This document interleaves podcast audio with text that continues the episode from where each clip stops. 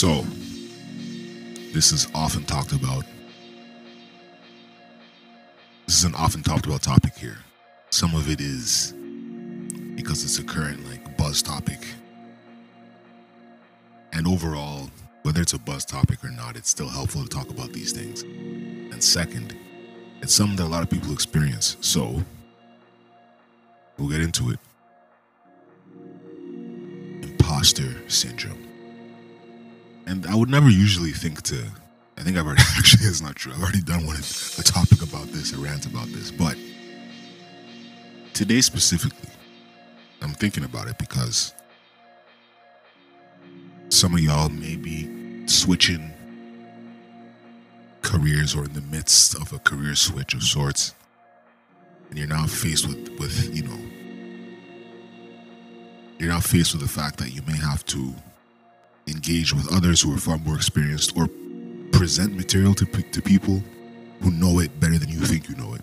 Or not even that you think you know. You don't think you know everything but it's um they know it better than than you that's for sure. Especially when it comes from a uh, like an academic standpoint.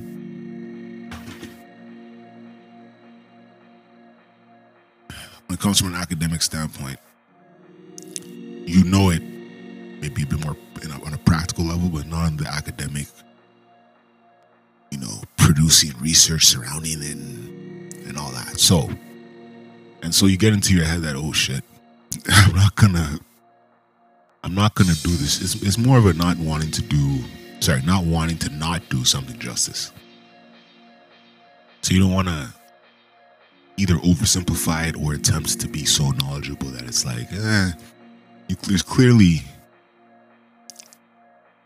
some glaring holes in in the knowledge, whether or not you can you study it well and so on and so forth. So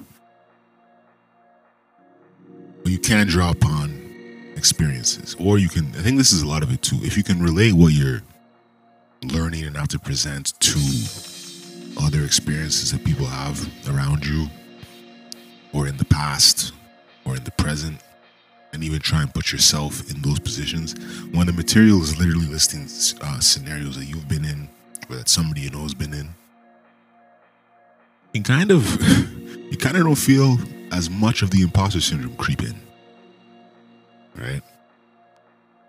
So I think that's what it can almost make studying material um, a bit more tedious or slower because every chance you get, you're like, how does this make sense in real life? I think this is where, in real life, it is it, what's being presented to you are is human reality what is being presented to you, what you're studying is, are things that happen every single day. And yet, you know, it seems almost theoretical. It's a weird thing to describe. It's theoretical because you're being taught theory. But there's plenty of case studies, plenty of, you know, anecdotes, plenty of data surrounding it. So you have to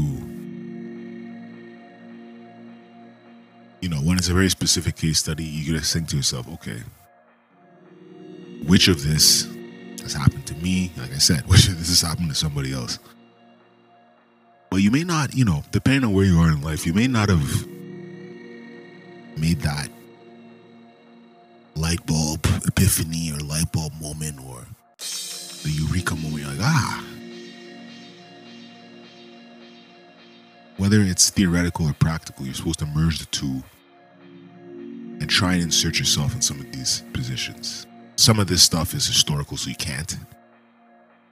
You can't put yourself in the mental um, space of an enslaved person. You can't do it. You can't put yourself in the position of somebody on the reserve. You can't. Now, people from those from different groups can, and you can see the effects of those those historical experiences well, in the case of reserves, it's still happening, but enslaved people, it can because the effects have been trickling down for generations. So, overtly or covertly. So, it makes material easier. See, when you're 15 or 17 or 18 or 21, it may not have so much effect.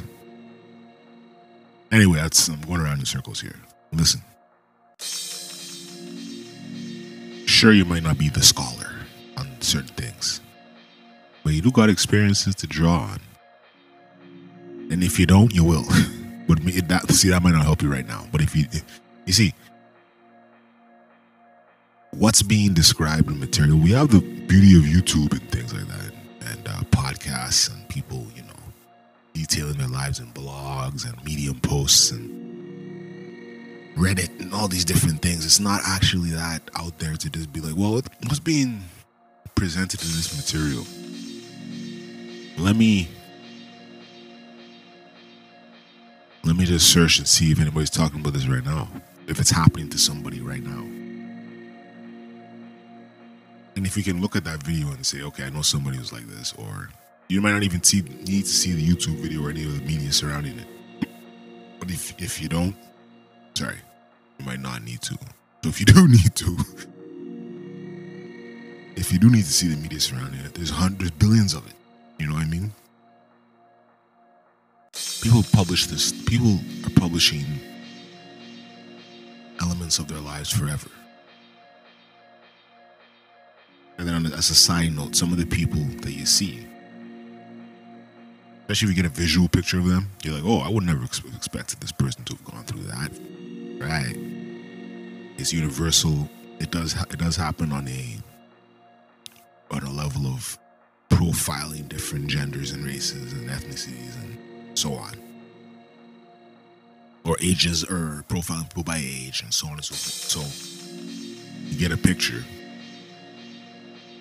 but then you still don't really realize at all oh, that person that you walk past is a cliche. You walk by somebody in the street you don't know what they're going through type thing. But anybody is fair game for some of these uh, these occurrences some of these injustices some of these historical incidents whatever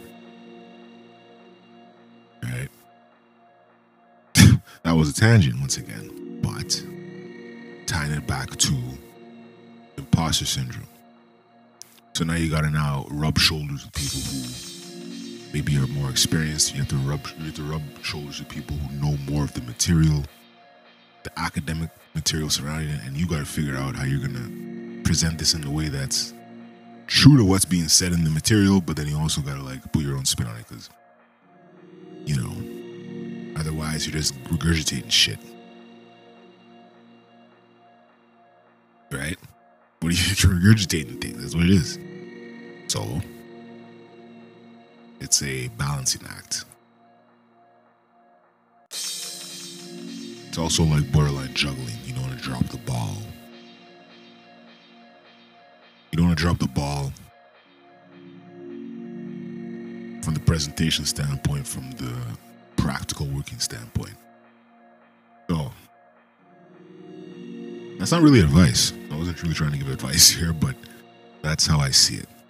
On that note, have a good day, folks. Peace.